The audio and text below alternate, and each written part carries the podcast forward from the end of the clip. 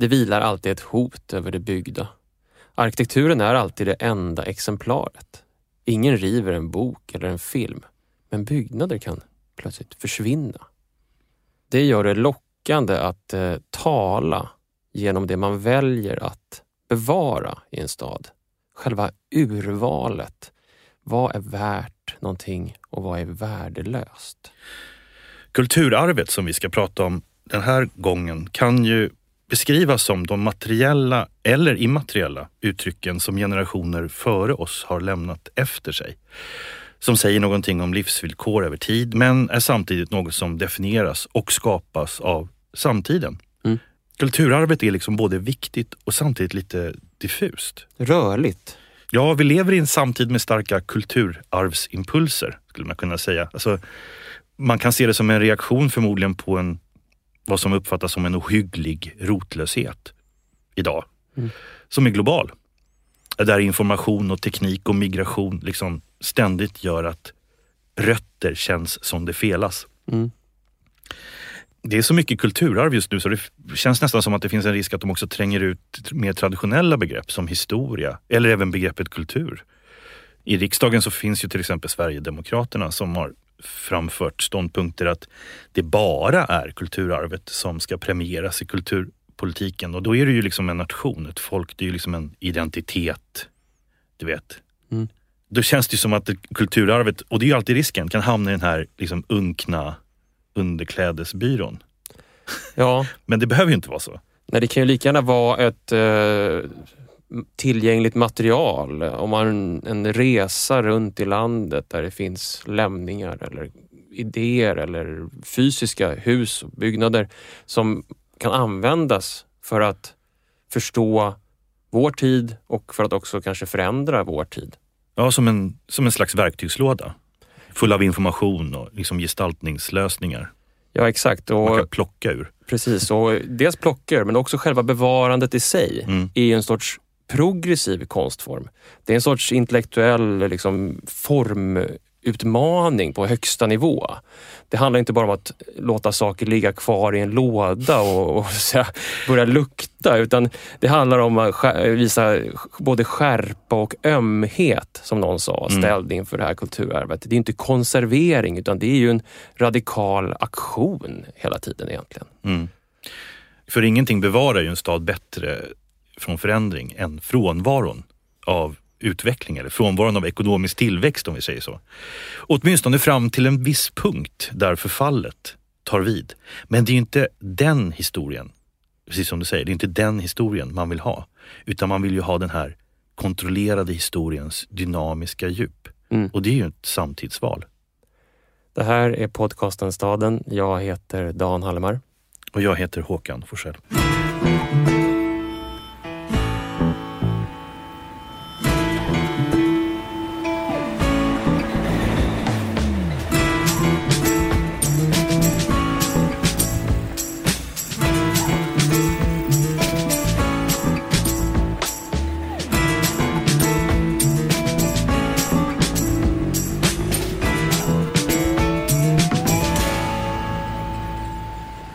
Det kulturhistoriska bevarandet har ju sin egen historia. Går tillbaka ungefär till 1800-talets mitt och är väl en slags spegel av den starka utveckling som började märkas i städer vid den tiden. Ja, det är ju en spegel också kan man väl säga till den tid som du beskrev tidigare som vi lever i. Alltså en tid av rörelse, en tid av järnvägsbyggande, en tid av industrialisering, en tid av rotlöshet i någon mening. Det kom ju en stark idéströmning inom arkitekturen där den förindustriella stadens förtjänster lyfts fram som ett sorts alternativ till de här kvartersbyggande 1800-talsstaden. Mm. Och det finns ett sånt här ikoniskt ögonblick eller tid och det var ju när man ville gå in och i samband med att man bygger ut malmarna i Stockholm på 1800-talet så vill man också inkorporera Gamla stan i den här utbyggnaden eller i den här formgivningen så att säga och göra kvarter av Gamla stan. Det finns en plan av A.E. Rudberg för Gamla stan från 1862 som där man ser hur bevarande tankarna slår rot i att man anar att nu kommer någonting värdefullt att försvinna. Även om inte det här var någonting nytt. Jag menar, också under 1600-talet så hade man rivit gamla timmerhus som fanns då, och det fanns en diskussion kring det. Men här så blir det verkligen en konflikt i någon mening. Och i Stockholm till exempel 1901 bildas ju det här samfundet Sankt Erik, och inte långt därefter också skönhetsrådet som ska skydda Stockholms skönhet och föra bevarande frågorna. Och sen återkommer ju diskussionerna. Just Gamla stan är en sån här spelplats som gång på gång har varit en plats där bevarande och förnyelse har mött varandra, av den enkla anledningen att det var så pass dåliga boendemiljöer. 1923 så finns det också en arkitekttävling om stadsdelens framtid, men då har det här kulturarvsdiskussionen blivit så pass stark att man börjar upprusta istället, och det här AB Stadsholmen som idag äger många kulturarvsskyddade byggnader i Stockholm bildas. Och det här är intressant, för det är precis samtidigt som funktionalismen bryter fram och hela det moderna projektet kickas igång. Men det kan man ju se rent generellt historiskt, att modernitet och kulturarv egentligen inte är motsatser, utan de går liksom nästan alltid sida vid sida. Jag läste i Frankrike så var de första kulturarvsdiskussionerna kom nästan dagen efter revolutionen var över. Och man började, för att det nya och det gamla är så att säga, de kommer samtidigt så att säga, den diskussionen ganska ofta. Historien har ju använts som ett slags byggmaterial för samtiden. Men mer eller mindre tydligt så skulle man vilja säga. Det finns ju faktiskt epoker då starka rationella planeringsideal har tryckt bort den här bevarande eller historiskt omgestaltande aspekten av stadsmiljöer. Man har sagt att vi vill inte leva i ett museum. Och i flera städer så var ju just 50- och 60-talet en just sån här väldigt rationellt framåtdrivande tid. Då det antikvariska hade liksom typ chippade lite grann efter andan. Det där finns ju en historia om svensk socialdemokrati inbakad. Folkhemsbygget som är så intensivt upptagen med att göra upp med så att säga arbetarklassens, förtrycket av arbetarklassen, att allting som signalerar det gamla Sverige helst ska utplånas. Ja, och sen bara de nya kraven som städer har börjat ställa på framkomlighet, biltrafik, en stark urbanisering som liksom kräver andra miljöer, standardhöjning och så. Så det var ju flera aspekter naturligtvis.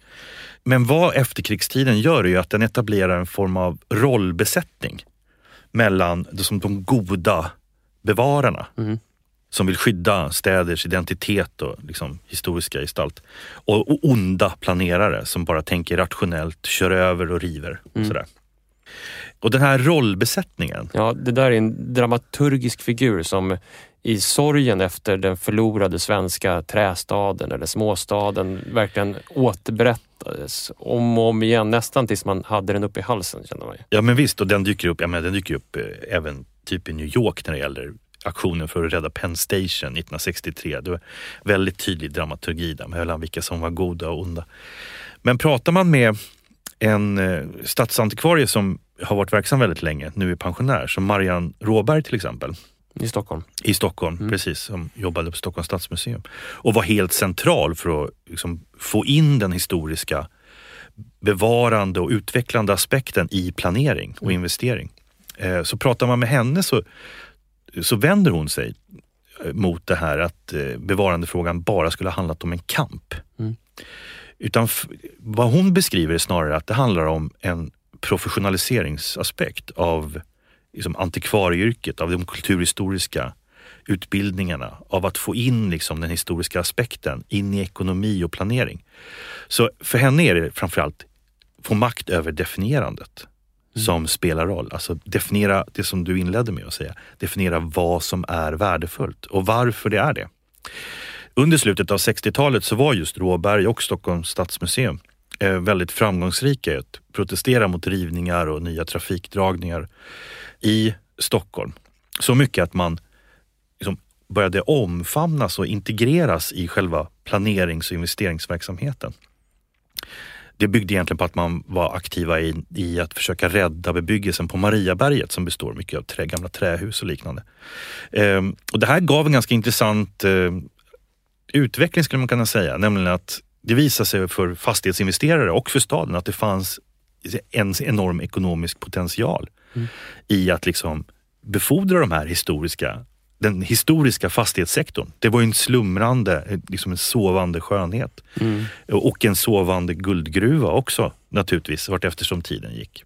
Och talande nog för att bevaranderörelsen och den kulturhistoriska medvetandet blev så mycket starkare under 70-talet är ju för att samhället tappar framtidstro. Också man börjar gå in i liksom en postindustriell utveckling. Oljekriser, industrinedläggningar. Exakt. Och det här lite pigga tåget som har liksom ångat på börjar hacka. Passagerarna vänder sig om och upptäcker att det fanns ett landskap som man hade passerat. Det var ganska fint. Men jag tänker på det där olika tider och olika idéer om det nya. Vad det omfamnar i form av historien. Alltså att varje nybyggnation av någonting innebär ju trots allt också att man måste relatera till det som har funnits tidigare. Det gör man ju alltid omedvetet eller medvetet.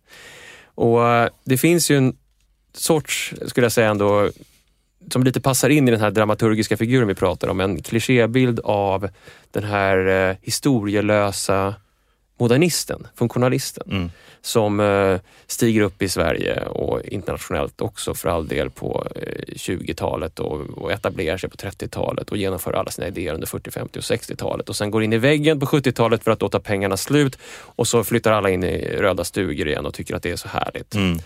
Men den där historien är ju också ganska förenklad. Det finns ju en väldigt intressant kulturarvsdiskussion också inom funktionalismen. Det är bara att man väljer sitt arv beroende på vad man är intresserad att bygga för framtid. Ja, och då vänder man sig förmodligen då till den arkitektur som är funktionell. Ja, det funktionalistiska arvet.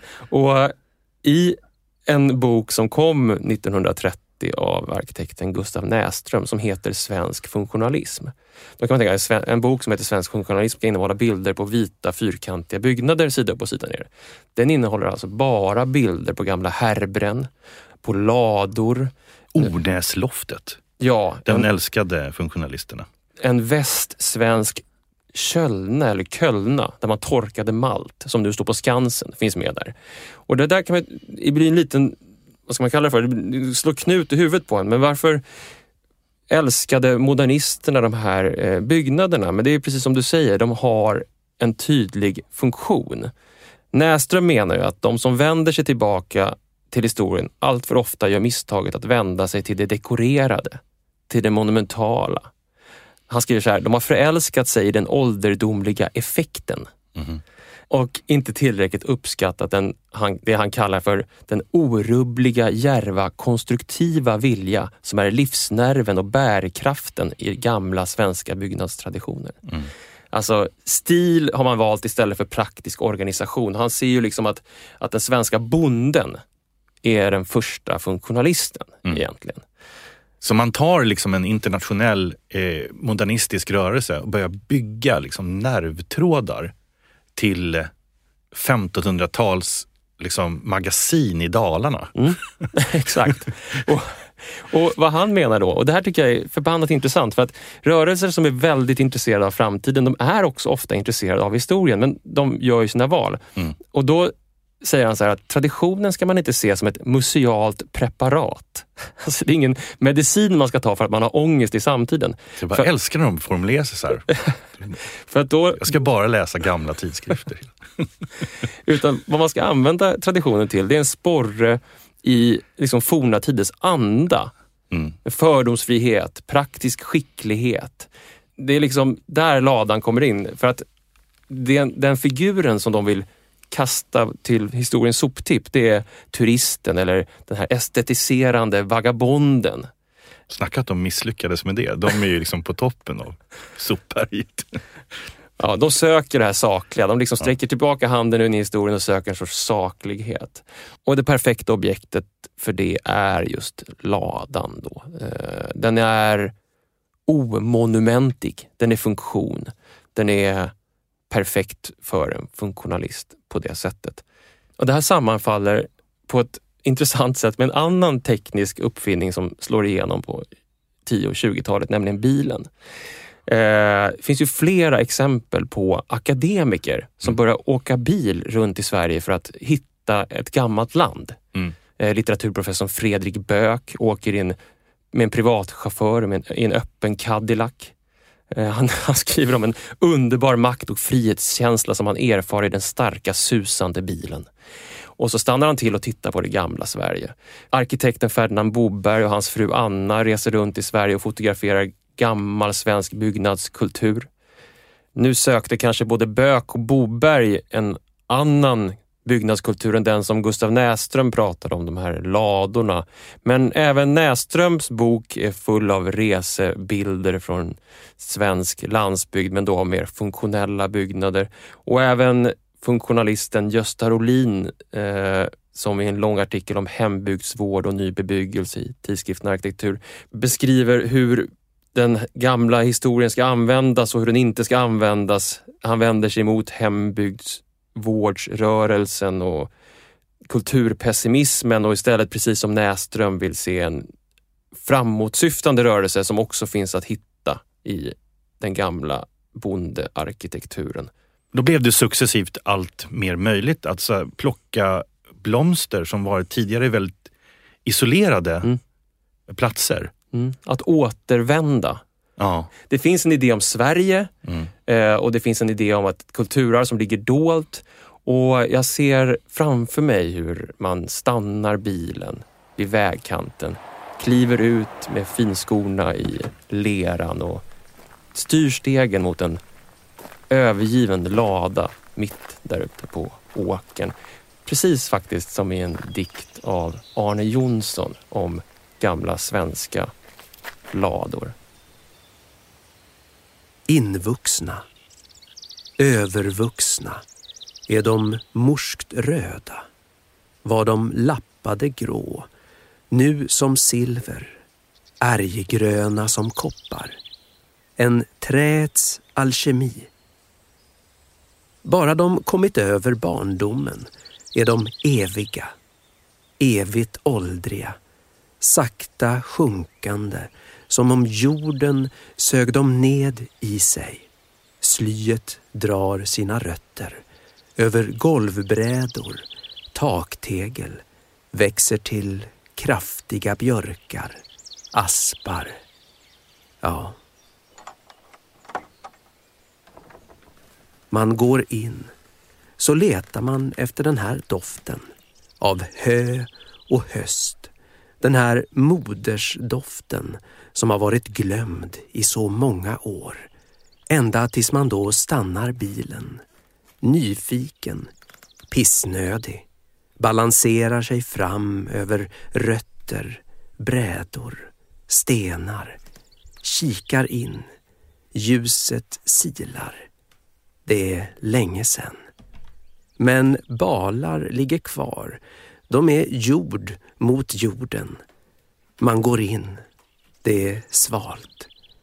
Man ser ut genom glipor i brädväggarna. På golvet ligger rostiga yxhammare som tänder. Inkrupna i hörnen. Fågelskelett. Det är hit jag kommit. Det rum där köttet byter plats med dammet och ljuset.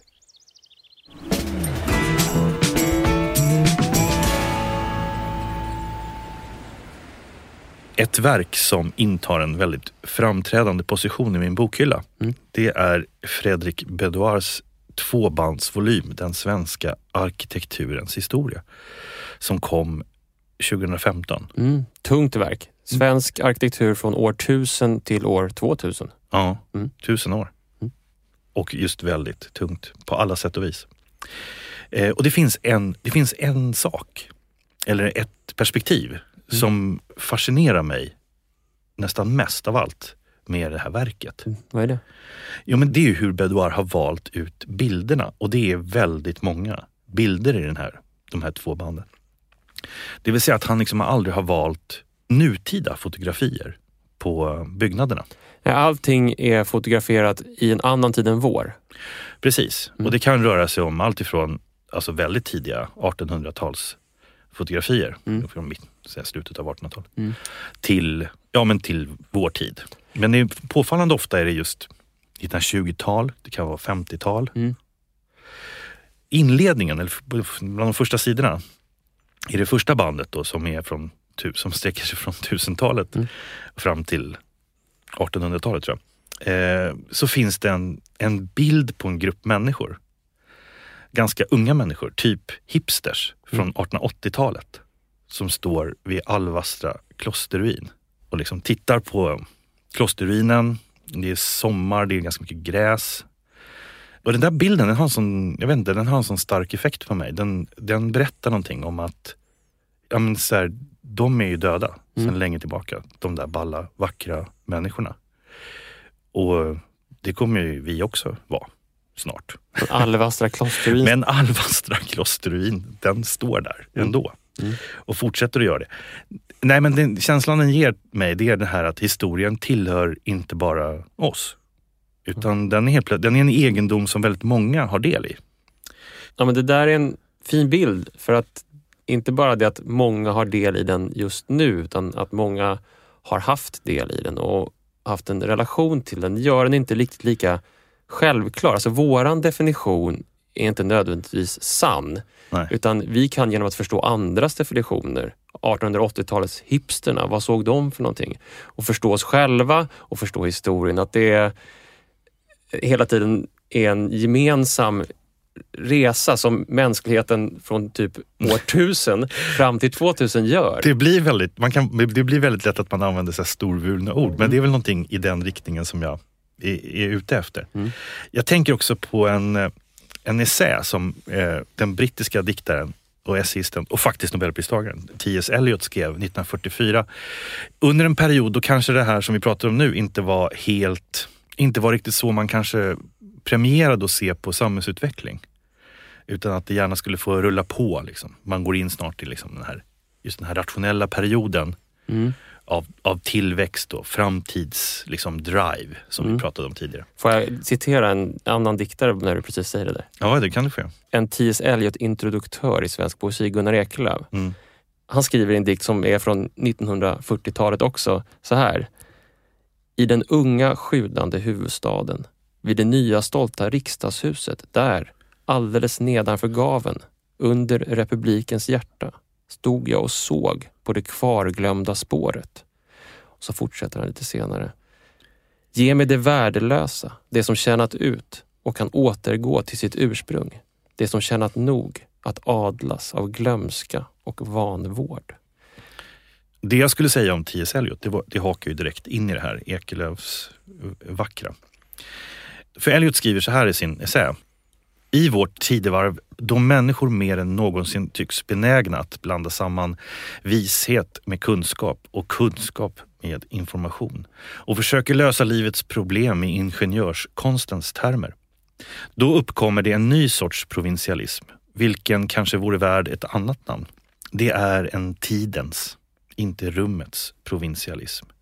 För denna är historien endast en krönika över mänskliga påfund som tjänat ut och kastats på sophögen. För denna är världen blott det levandes egendom, i vilka de döda inte har någon del.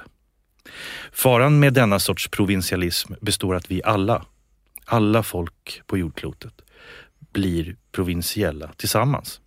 Och de som inte nöjer sig med detta kan bara bli eremiter. Ja, Ekelöf blev ju eremit. Man får liksom välja sina strider. Det finns just popmusiken Brian Eno gjorde en iakttagelse omkring den här essän för en tid sedan i en tidskrift som heter The Prospect. Då han menar att den här kronologiska provinsialismen kanske är på väg att dö ut. Den kronologiska provinsialismen, alltså den här som kastar saker på sophögen hela tiden. Den som säger att historien var alltid någonting sämre och världen är bara de nu levandes egendom. För han menar att just den här typen av kronologisk provinsialism. Det hörde samman med det gamla industrisamhällets modernitet. Ett slags föråldrat välfärdssystem. Minns ni att det var på den tiden, skriver Eno, då man pratade om vårens färg eller tidens abstrakta måleri. Mm. Det är ingen som gör det längre helt enkelt. Det finns alldeles för många stilriktningar samtidigt enligt Brian Eno som ständigt förändras för att vi lever i en slags stilistisk och kognitiv djungel. Man har flyttat in, vi pratade precis i inledningen om det här att om man ska bo i byrålådan eller om man ska se materialet. Ja, precis. Och hans idé är ju just att vår internetbaserade tidsålder har gjort att allting är material. Allting, alla trattar har stoppats ner i arkiven som gör att historien sprutar rakt ut i samtiden. Mm. Att något skulle vara okult för att det är gammalt, det är en befängd idé. Mm. Hela den här tillgänglighetskulturen har gjort allting levande igen. Men vad härligt att äntligen höra. Alltså en positiv, liksom optimistisk bild av tekniken. Jag tänker som bilen där hos 20-talets bil. Det tillgängliggörs helt enkelt historien. I det fallet var det fysiskt. Teknikglad historist. Mm. Jag tänker på en aspekt av det här som är kopplat till vårt tema, nämligen kulturarv. Mm.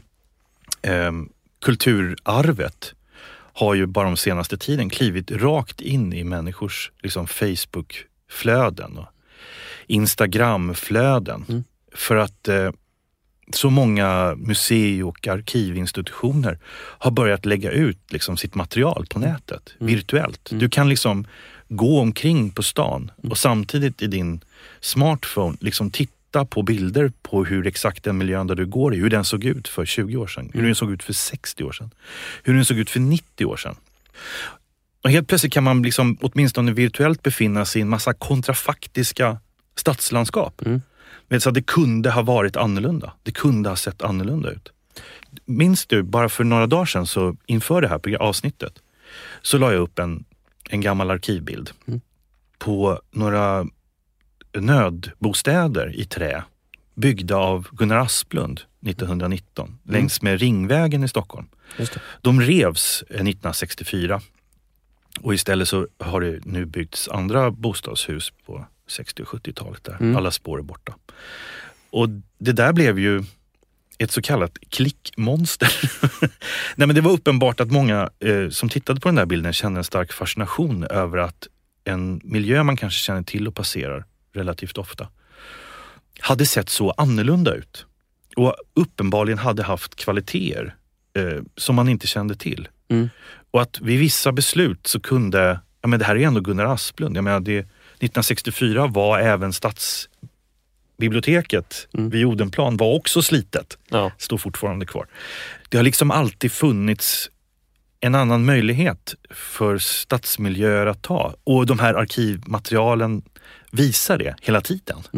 Men jag tänker, på ett sätt så tänker jag att det finns någonting som är annorlunda nu jämfört. Vi pratade om att det uppstod en idé kanske framförallt på 70-80-talet om den här konflikten mellan den cyniskt kallhamrade planeraren som river och bevararen som vill bevara. Och att då handlade det, att se på gamla bilder handlade om att sörja någon sorts förlust. Mm. Och nu när det här flödet kommer med de här bilderna från stadsmuseer och andra institutioner, så åtminstone för mig så är det inte en känsla av förlust att det här en gång var, att det nu är borta, som är den starka känslan. Utan den starka känslan är den av samtidighet. Lite grann som det du beskrev med de här hipsterna från 1880-talet som står framför Alvastra kloster. Jag står liksom bredvid dem. Och att det är det som är den här känslan. Alltså det är en sorts icke-kronologisk berättelse. Det är som den här Enos mångfald. Brian Eno, där han pratar om den mångfalden, den här samtidigheten som jag tycker så mycket om och befinna mig i. Det är därför jag så att säga slukar de här gamla bilderna. Inte för att jag sörjer dem, utan för att jag kan gå bredvid dem och i dem. Och jag läste en, tycker jag, väldigt bra definition av vad kulturarv är. Och det är att det är motstridigt. Oharmoniskt. Det är inte som en ljuv melodi, utan det är dissonans. Och det tycker jag de där bilderna visar hela tiden. Att det är ingenting vackert bara som man ska betrakta, utan det är någonting som är närvarande här och som var närvarande då och som vi kan liksom dela med många andra i tid och i rum. Så du skulle förmodligen inte kunna tänka dig, vilket sannolikt kommer vara möjligt om en snar framtid, att gå omkring med en sån här VR-mask för ögonen och ha en annan epoks stad liksom, som din frame? Alltså jag tycker det låter ju provinsiellt, minst sagt. Ja. För mig så är det inte oföränderligheten som jag söker, utan själva föränderligheten.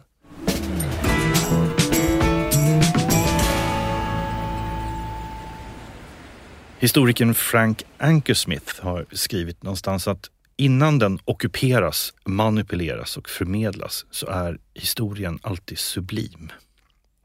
Hur då sublim?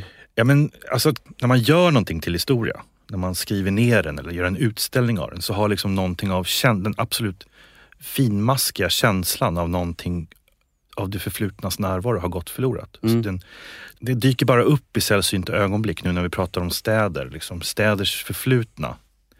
Den här känslan av en gammal förälskelse liksom, som dyker upp någon gång, nedgångar till tunnelbanan eller runt ett hörn, fasaden i en viss belysning. Det här som är helt oorganiserat och har liksom inte hamnat inne på institutioner eller i böcker än. Min subjektiva uppfattning.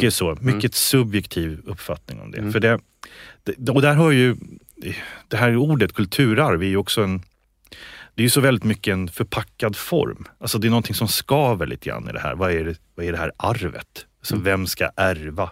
Vad sprättar ett kuvert? Du har ärvt. Gratulerar. Mm.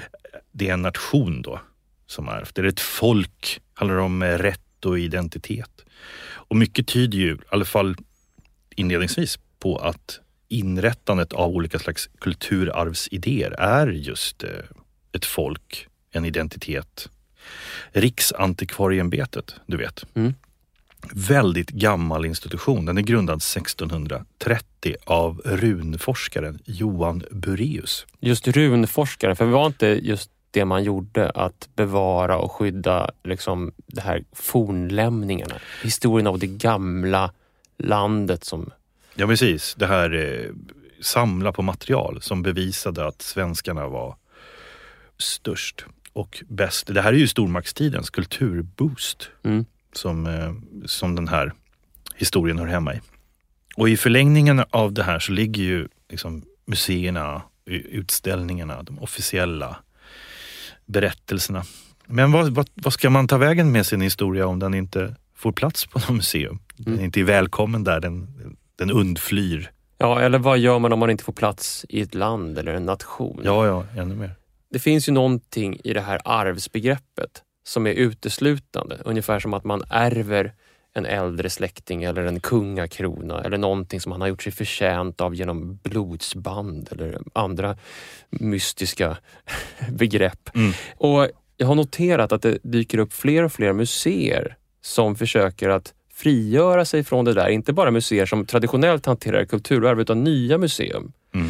Vi var ju i Istanbul till exempel på Oskuldens museum som har format kring en roman egentligen av Orhan Pamuk. Mm. Väldigt en subjektiv och sublim upplevelse att gå runt där i någon annans känslor väldigt mycket. Verkligen. Och i somras så var jag i Zagreb och där finns också ett sånt där museum. Museum of Broken Relationships. Och de har uttalade idén att de vill utmana idén om just arvet. Där handlar det om att människor själva får skänka föremål som har en historia. Och man vill visa att arv alltid handlar om en sorts meningsskapande. Men det här meningsskapandet som finns på Museum of Broken Relationships, om man ska beskriva det, så är det liksom piedestaler som står med... Det kan stå en blomkruka, det kan stå ett självmordsbrev från en förlorad mamma, en gammal nalle med ett trasigt öra... Till synes slumpmässigt och ofta smärtsamt, trasigt. Det är något som har gått sönder. Alla har en berättelse som häftar fast vid det här föremålet som handlar om relationer som har gått sönder på något sätt. Det är väldigt hjärtslitande. Ja. Ett sånt besök. Man tar med barna och tittar på... Nu går vi på museum, barn. Det är söndag. Vi går och tittar på människor som förstöra relationer. Ja, men det är ju samtidigt naturligtvis som det alltid är när man berättar om det trasiga, så får man också syn på det som en gång har varit helt. Och det finns liksom förlåtelsen av en ganska stor plats i det här också.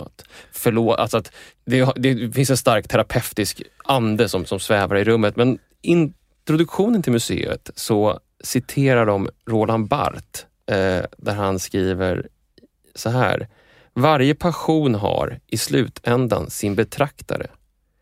Det finns inget kärleksoffer utan en slutgiltig teater. Aha. Och jag tänker just på det här med arvet, och både kulturarvet och det privata arvet som liksom en teaterscen där det spelas upp saker ur det förgångna. Och jag tänker att när man får syn på att det är just en teater, då får man ju också syn på att det finns en regissör och ett skådespeleri och en kuliss. Och i den här kulissen så står det liksom på rad en massa subjektiva berättelser som väntar på att berättas. Precis som den officiella arvsberättelsen, så finns det en massa andra berättelser. Det finns ju flera sådana exempel som också har kommit också digitalt just. Jag tänker till exempel på den här Riksantikvarieämbetets webbsajt Platser. Alltså nätet har ju gjort en hel del för att försöka hitta ett svar på den där frågan som jag försökte inleda med på något sätt. Hur göra historien sublim igen? Eftersom den är oftast då som den verkligen berör.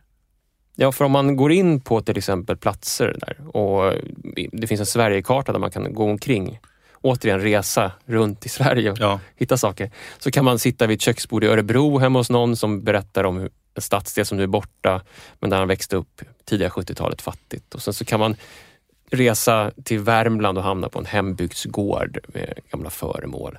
Det finns en återförtrollning av objekten och av historien. Den blir faktiskt på ett sätt mer sublim på det sättet.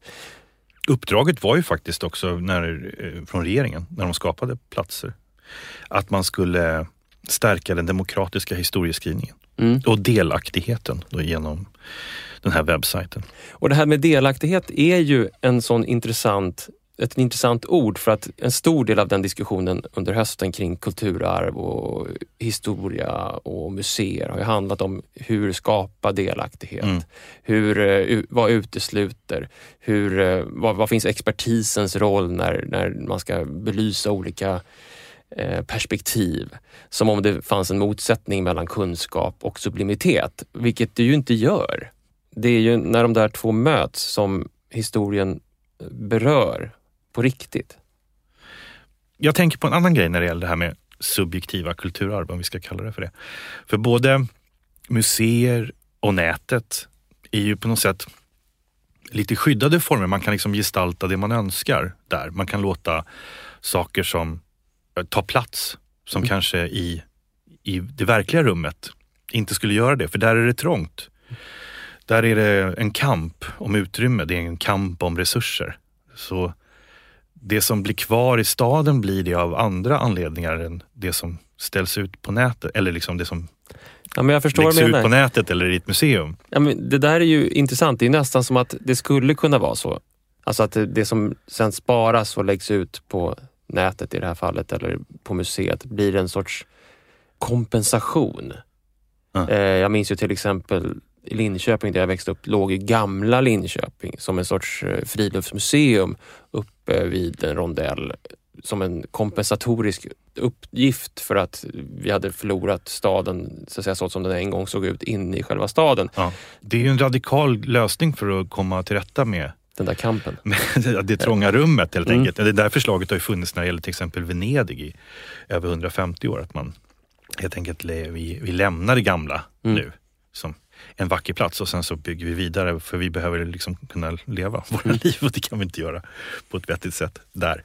Men jag tänker också på just när det blir trångt i rummet och liksom det blir en kamp, så är det ju inte sällan så att det faktiskt är de som är lite svagare i samhället som får liksom ge upp en bit av sin historia och en bit av sin identitet kanske också, som kan vara kopplat till byggnader, antingen för att de är gamla och slitna eller för att de inte fyller liksom funktioner eller uppfyller ideal i samtiden. Vi har hängt lite grann i Stockholm nu, vi får fortsätta att göra det. För jag har ett annat exempel på ett hus som revs 2011.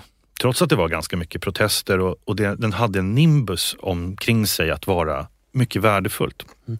Det kallades för Maria Plaza. Men det var egentligen en sarkastisk omskrivning för Maria Bostadshotell som var en stor grå betongkoloss med ingång på Wollmarkskullsgatan 17, byggd 1965. Bestod nästan uteslutande av massa små enrumslägenheter. Det här var stiftelsen Hotellhem i Stockholm som upplät de här lägenheterna först för unga människor att kunna bo billigt i max 4 år. Som en slags studentboende för icke-studenter så att säga. Folk som hade kommit till stan, många som var lite på glid och sådär.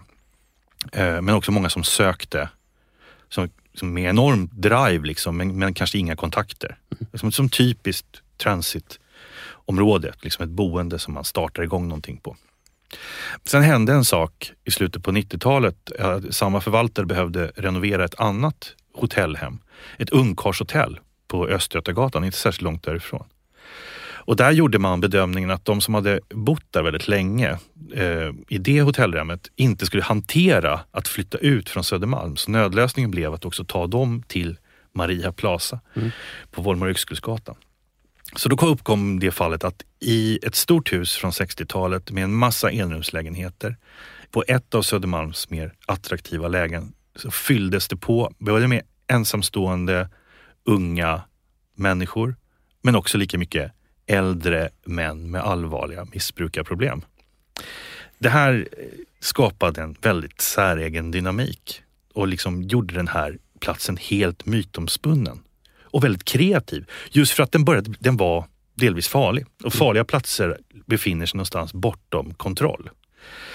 Och vilka har liksom inte haft en lägenhet här började man ju undra. Jag har haft många av mina bekanta har ju någon gång startat igång här. Just de som har kommit från Linköping eller kommer från Skåne eller liknande. Popsikelsångaren Andreas Mattsson bodde här. Adam Tenst hade sitt skivbolag här. Lale bodde i huset när hon spelade in sitt första album. Jag tror att hon är liksom avbildad på den plattan framför Maria Plaza. Liksom fasad. Och i stort sett alla medlemmar i Backyard Babies bodde här också. Det finns ett roligt citat från sångaren i Backyard Babies-dregen när han råkar se en bild från Anders Breiviks fängelsecell och tänkte shit, det där är ju min etta på Wollmarkskullsgatan. Så det var ganska minst sagt enkelt. Det rappades också. Det fanns en rappare som hette Douglas som gjorde en låt för 10 år sedan ungefär som hette I min port. Där det liksom var den här mixen av liksom unga musiker, kids med invandrarbakgrund, massa medelålders och äldre män med missbrukarproblem som liksom levde tillsammans och hade någon märklig form av sympati för varandras liv. Liksom. Fastän det var rätt. Naturligtvis både skitigt och farligt också. 2011 så revs det här huset till förmån för en betydligt dyrare hyresfastighet. Och motivet var också för att skapa större trygghet i området. Jag hittade faktiskt ett citat från Stockholms stads tjänstemän när de skriver gillande av det nya huset som ska byggas på platsen. Som faktiskt byggs av allmännyttan.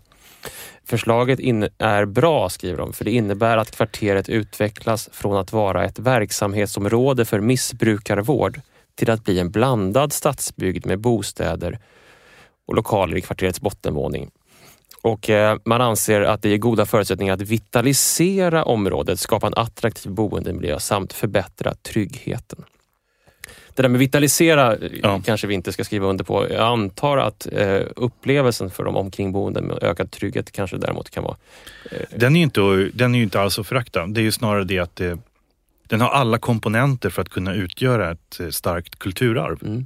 Inte minst ett subjektivt kulturarv. Det var även på gång för att det fanns till och med en utställning som hette Farväl Maria som visades i gemensamhetslokaler i huset som var väldigt uppmärksammad också. Och det här sätter fingret någonstans också på att det finns ett klassperspektiv på vad man minns och vad man inte minns. Och de här kontrafaktiska historiemiljöerna som du så fint sa, som dubbelexponerat vandrar igenom. Jag slutar aldrig att tänka på när jag passerar Wollmaryksgatan 17 eller Timmermansgatan som den i hörnet där den ligger där, på att här låg ju liksom Odenlabb. Mm. Här, vad låg det för butiker här? Och här bodde liksom Lasse, här bodde Jesper, här bodde Maria, folk jag kände liksom. Mm. Så att någonstans av den där sublima historien liksom återvänder för mig i det där hörnet, fastän det fysiska ser helt annorlunda ut. Alltså den miljö som jag förknippar med det här arvet eller med man säger, den här historiska betydelsen, den är ju borta. Jag tycker att en intressant båge över historien som det här rivningen av Maria Plaza gör är ju med det här kvarteret Tumstocken som du nämnde, alltså Gunnar Asplunds nödbostäder för arbetare från 1917. För att någonstans så kanske man går omkring ändå i föreställningen om att det här att riva gamla arbetarklassmiljöer som i framtiden kommer visa sig värdefulla på många sätt, både kulturarvsmässigt men också kanske som nya rum för nya verksamheter eller som kan förvandlas eller förändras och bli en del av en framtid. Ja. Att det hör historien till, den här typen av rivningar. Men arvet från 1965 som Maria Plaza, som då symptomatiskt nog byggdes ett år efter att kvarteret Tumstocken revs, befinner sig fortfarande i ett läge där rivning är ett alternativ om statusen på de som bor där eller statusen på den subjektiva historia som finns i huset inte är tillräckligt hög så att man kan riva det med enkelhet och sen inrätta det som i det här fallet då blev faktiskt Stockholms dyraste hyresrätter någonsin. Jo, för i det nya huset där Maria Plaza en gång stod kostar numera en lägenhet på en femma på 121 kvadratmeter kostar 22 764 kronor i månaden. Mm. Hyresgästföreningen vägrade gå med på en hyresöverenskommelse för de ansåg att hyrorna var för dyra och dessutom så ingår inte lägenhetsunderhåll i hyran. Men jag tänker att det handlar mycket om timing också. Mm. Alltså när du kan göra saker. För planeraren Lennart Holm 1964, han vill ju ha kvar till exempel de här kvarteren Stativet och Tumstocken vid Ringvägen, nödbostäderna av Gunnar Asplund. Han ville bevara dem, ha dem som grunden för ett examensarbete i arkitektur för historisk förnyelse. Men han kunde inte göra det. Trots att han kunde påpeka liksom att de kulturhistoriska förutsättningarna var vida överlägsna än de här backstugorna på Skinnaviksbergen som hade bevarats på 1920-talet. Mm. Han kom fel i tiden för att få liksom lyckas bevara någonting som egentligen kanske var mycket mer värdefullt än det som hade bevarats innan. Ja, kanske är det, apropå timing, att det är svårt att hålla flera tider i huvudet samtidigt för att det subjektiva arvet inte sammanfaller med det objektiva arvet. Om man funderar på var det subjektiva kulturarvet finns idag som tydligast, när det möter förändring. Var möter det subjektiva kulturarvet förändring idag? Och då tänker jag till exempel på de många stadsdelar som byggdes just mellan 1965 och 1975 som nu står inför förändring. Mm. Där finns det ett starkt subjektivt kulturarv som möter en stark förändring och frågan är ju då, man ställer sig kulturarvsmässigt, klarar man att hålla båda de här sakerna i huvudet samtidigt?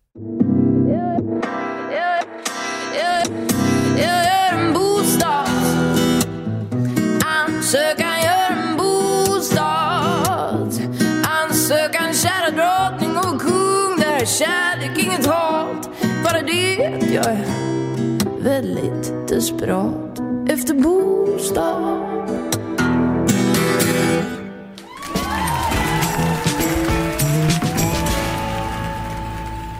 När man pratar om kulturarv så blir det ju ganska lätt så att man hamnar i enstaka föremål, enstaka byggnader. Som jag ser framför mig, de ligger på en kudde under en glaskupa och så ska man betrakta dem och så ska de finnas där till beskådande eller för framtida generationer. Men i grunden så är ju kulturarvsdiskussionen en fråga om hela staden. Alltså hur mönstret ser ut i en hel stad, tänker jag. Mm. Och att de förändringar som gör aldrig handlar om de enstaka objekten bara, utan att de handlar hur de interagerar med andra, med gatan eller med det som finns. Alltså mötet mellan det triviala och det unika. Det unika blir först intressant om det kan möta någonting trivialt. Och det är det som kanske skiljer staden som museum, om man nu ska betrakta det som ett ständigt ombyggt museum, från museet. Mm. För på museet så kommer du inte kanske få det. Nej, det där bortglömda kommer inte stå bredvid det och ihågkomna, så att säga. Jag stötte på en historia i Bukarest under när kommunismen driver in över Bukarest efter andra världskriget och socialismen. Och man börjar bygga den nya staden, så river man ju oerhört mycket. Och inte minst så river ju Ceausescu så småningom väldigt mycket på 60-70-talet för att bygga sitt monumentala palats mitt i staden. Men även andra bostadshus och sånt där. Och då läste jag en berättelse om kyrkorna i Bukarest som då räddades i många fall. De grävde ut marken under kyrkan och liksom sköt in en bricka under den. Och sen byggde de en räls som de sköt kyrkan framför sig. Så att den hamnade liksom utanför den här rivningszonen. Just det. Ja. Och sen så släppte de liksom ner den. Han som gjorde det där, han fick idén när han satt på ett café och såg en servitris gå omkring med en bricka och liksom flyttade glas och tallrikar. Och att det var liksom sättet att inte kyrkorna skulle bara rasa ihop. Precis. Att man ställde dem på någonting stabiliserande. Exakt. Mm. Och det som händer då är att de hamnar ju på en helt ny plats och får en helt ny omgivning. Men de räddas ändå. Men de hamnar också, de står ofta just liksom inklämda mellan två stora block av hus på 12 våningar eller någonting. Och den där typen av aktivt val, vi väljer den här kyrkan, vi vill rädda den, ungefär som att den är ett skepp som håller på att gå under. Vi måste liksom till varje pris försöka få den att fortsätta flyta och finnas kvar. Jag läste ju också delar av den här historien, och som jag uppfattar det så är det ju, det finns ju ytterligare en intressant aspekt av det här, och det är ju att även flyttandet på kyrkorna var en myndighetsutövning. Alltså att man hade, det var ju helt enkelt en officiell uppgift. Man hade fått ganska få medel och var tvungen att vara väldigt innovativ, som den här ingenjören som kom på det här med tallriken och rälsen var. Men det var fortfarande så att det var liksom en officiell uppgift att flytta på kyrkorna. Mm. Så man har liksom två rörelser på gång samtidigt. Dels en diktator som liksom bara ska omgestalta centrala delar av Bukarest för sina egna syften. Och så samtidigt en officiell myndighet som ska rädda undan så mycket som möjligt av det som redan finns där som anses vara värdefullt. Mm. Så det är också den här, det är en stad som jobbar liksom i någon slags cirkulär rörelse av liksom förändring och bevarande samtidigt. Mm. Men det där också urvalet, tänker jag. Alltså man väljer då de här kyrkorna och aktivt. Och man väljer bort andra saker. Vi har varit inne på det. Klassfrågor kan spela in. Massa olika ideologiska idéer som påverkar vad man väljer att bevara och inte. Och jag läste en artikel av den holländska arkitekten Rem Koolhaas, där han försöker liksom undvika den här typen av ideologisering. Eller det som han kallar för autenticitetslobbyn. Alltså människor som driver en väldigt tydlig fråga om vad som är vackert, vad som är gammalt och vad som är autentiskt. Och deras urval kommer alltid vara i någon mening godtyckligt och otillräckligt. För det kommer inte skapa den där hela staden. Den här idén om att staden är både trivial och fantastisk. Så han hade ett väldigt radikalt förslag för att komma undan just autenticitetslobbyn då, som man kallar dem för. Och det var ett förslag han la ut för Beijing, där han använde en streckkod. Vet du, en sån här streckkod som finns på mjölkpaket? Ja, visst. Ja, inte bara. Det finns på alla varor. Ja, men snart på dig och mig. Precis. Bakom VR-glasögonen. Mm. Den här streckkoden la han ut över staden, och då blev så att säga de svarta fälten på streckkoden sånt som skulle rivas eller förändras eller genomgå någon sorts förändring, och de vita sånt som skulle bevaras. Så först en slumpgenerator? Liksom. En slumpgenerator som läggs ut över staden. Och detta säger han för att bevara på ett, citat, väldigt demokratiskt och opassionerat sätt. På det sättet så skulle motorvägar, monument, dåliga saker, bra saker, fula saker, mediokra saker liksom upprätthålla ett autentiskt tillstånd av stad. Och risken att det skulle bara bli ett museum som bara räddade kyrkorna skulle inte uppstå, utan det skulle vara fastslaget Men jag tror att det finns en annan poäng i det här också, som handlar om samtiden och det framtida byggandet. För att om jag tolkar Koolhaas idé rätt här, så är han extremt trött på att arkitekter och arkitektur ska vara monument hela tiden. Att de ska vara Guggenheim-museer, det ska vara stjärnor som skapar framtida monument. På något sätt vill han också omfamna det vardagliga, ladan om man så vill. Genom att göra det så kan man frigöra den som ritar och skapar någonting idag från det här att man ska skapa det som ska leva för evigt. Det kan man ju förstå att den processen måste uppfattas som ganska tung och bära, att ständigt väga och mäta det förflutna gentemot liksom samtidens behov och förändringar. Snart ska allt bevaras. Som jag såg att han hade skrivit någonstans med stora utropstecken. Just Ankersmith, som jag citerade tidigare och skrivit på något annat ställe, att tillbe det förflutna, det är en av de största sekulära religioner som finns idag. Ja, i tider av liksom kulturarvspropositioner och officiöst tänkande omkring vad kulturarv kan betyda och har för definitioner.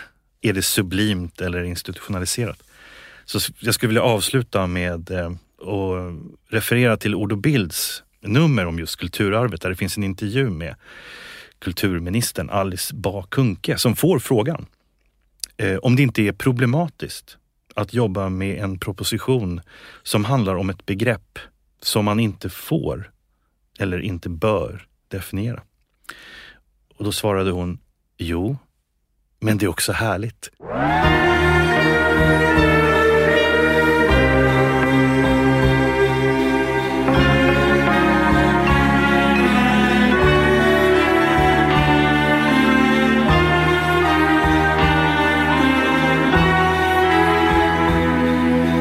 Tack för att ni har lyssnat på podcasten Staden. Det är sista avsnittet för året. Ja, för nu tänkte vi ta en paus. Läsa och skriva och fördjupa oss. För det är det vi vill helst av allt. Vi lovar att komma tillbaka nästa år. Podcasten Staden är ett samarbete mellan Sveriges arkitekter och tidskriften Arkitektur. Vi finns att nå på staden@arkitekt.se eller via sociala medier som Staden Podcast på Twitter och Instagram. Podcasten Staden produceras av Beppo Ljudproduktion. Tack för att ni lyssnar. Vi hörs igen.